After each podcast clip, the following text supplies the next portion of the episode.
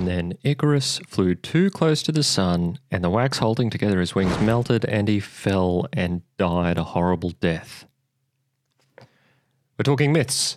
In particular, we're talking myths about blogging. And today we're going to talk about why blogging doesn't necessarily help your SEO. But first, two things. I was not actually reading Icarus then. That was a copy of The Muddle Headed Wombat, which is the book I had closest by. The next thing is I have gotten a haircut since last video, so that is particularly exciting. Hopefully, now I won't get any comments about looking like Ross Geller and I can carry on with my life unimpeded.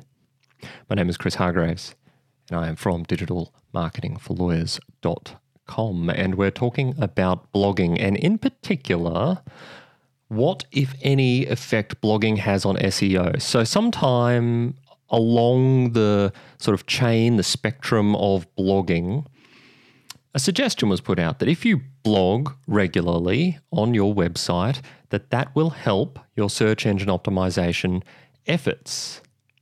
And it is pretty much untrue.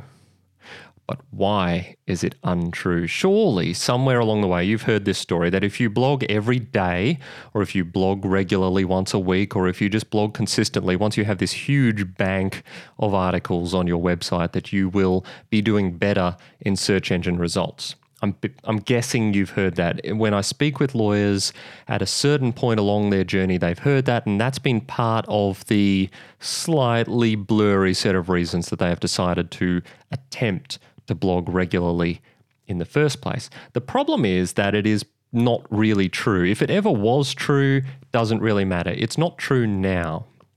And the reason for that uh, comes back to one word, which we're going to get to in a second.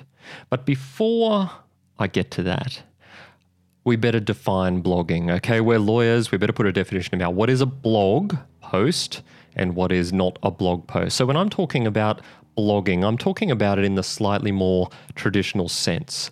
What do I mean by that? I'm talking about shorter, say 300, 500, 600, 700 word sort of pieces designed to just share a thought on a particular topic, uh, not necessarily to be a sort of booklet about any given thing, just generally there to tick over and stay in touch with people on a variety of different things and express yourself in a particular way. Uh, if you don't know where blog comes from, it's just a mashing together of the words web and log. Okay, so think of it as used to be like a type of journaling, basically. Weblog, blog, we're all lazy. We didn't want to keep saying web log because it was sounded almost as silly as blog does. So that's what I'm talking about with blogging. That kind of short form, roll the arm over effort. Yes, I know lawyers put more effort into it than that, but that's sort of what we're getting at.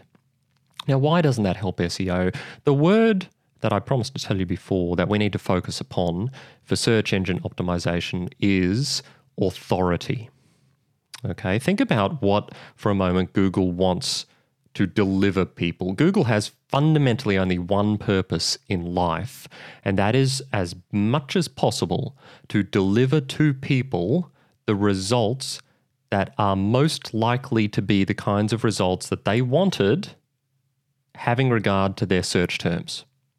Okay, that is no small ask and takes into account a bunch of different things, and that's why uh, SEO specialists will have a lot going on and often look a little bit frazzled as they try to keep up with everything. But if we just draw it all back to one fundamental thing, we can draw it back today to authority.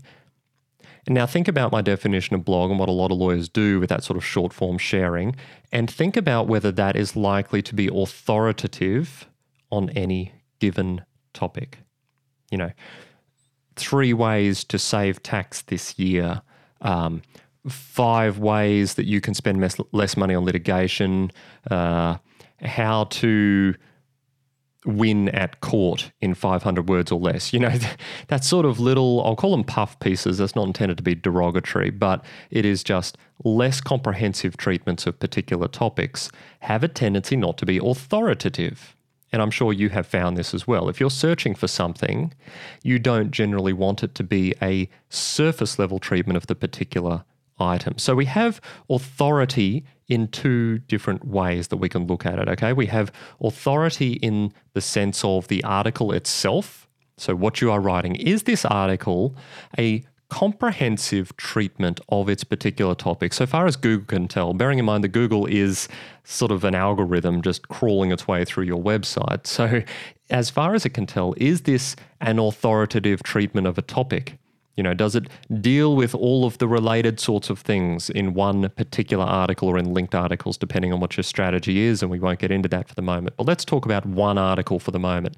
If you're going to blog, say, about how to save tax as a small business owner, and you're going to try and pack that into 500 words, I'm sure you'll know already intuitively that that is not going to be a comprehensive treatment of that topic. The reason is that that topic is far more complicated than 500 words will allow you to do that in. So, test one, we've got this on page situation. Is this an authoritative treatment of the topic? And if the answer is no, then it's less likely that Google is going to consider it as such, obviously, because it's not. Now, of course, we've got the other thing about authority, which is what do other people think of? A, your site, that is your whole site generally, and B, this particular article in relation to the topic which it is proposing to deal with. And this is where links come in. You will have heard about links and link building and backlinks and all that sort of stuff. But basically, links are an indication of authority. If you write the comprehensive guide to all things related to construction law in Brisbane, which is going to be a long document, and it is so authoritative that you manage to get a thousand other people within the construction industry linking to that article as the best source ever for this particular topic. Self evidently, as Google follows those links and they all point towards your website, they go, hang on, well, actually, this person must know what they're talking about, or this number of other legitimate people would not be pointing back to them as an authoritative source. And so it will raise you in the search engine results. That is essentially what we need to balance. Okay, now SEO is way more complicated than that, but think about it in terms of authority and then compare it to your blogging efforts and think, okay, does my blogging meet either of those tests? The answer is probably no if it's a normal blogging strategy. So the follow up question to this, of course, is does that mean blogging is fundamentally useless in all ways? That's a more difficult question uh, because SEO is, of course, not the only reason that you're likely to be blogging in the first place. There are various branding reasons, there are various personality reasons, there are various authenticity reasons, there are various trust reasons, and there are various communication reasons that blogging might still be a good strategy for you. But if your principal purpose in blogging and blogging in that way I described earlier is for search engine optimization, then I think you need to rethink that strategy because it's probably not doing anything. And there's a risk as you fill your site with, um, I'll call it weak content from an SEO perspective.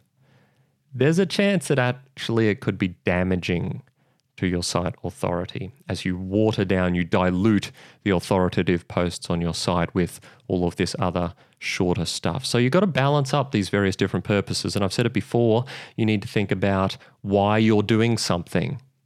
And if blogging and SEO have somehow been connected in your mind, I'd encourage you to disconnect them and treat them as two different strategies with different mindsets and different purposes and different outcomes that you can hope to achieve.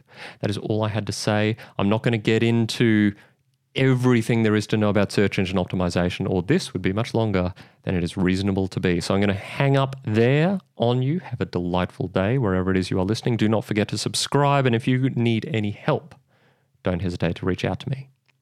I'll see you next time.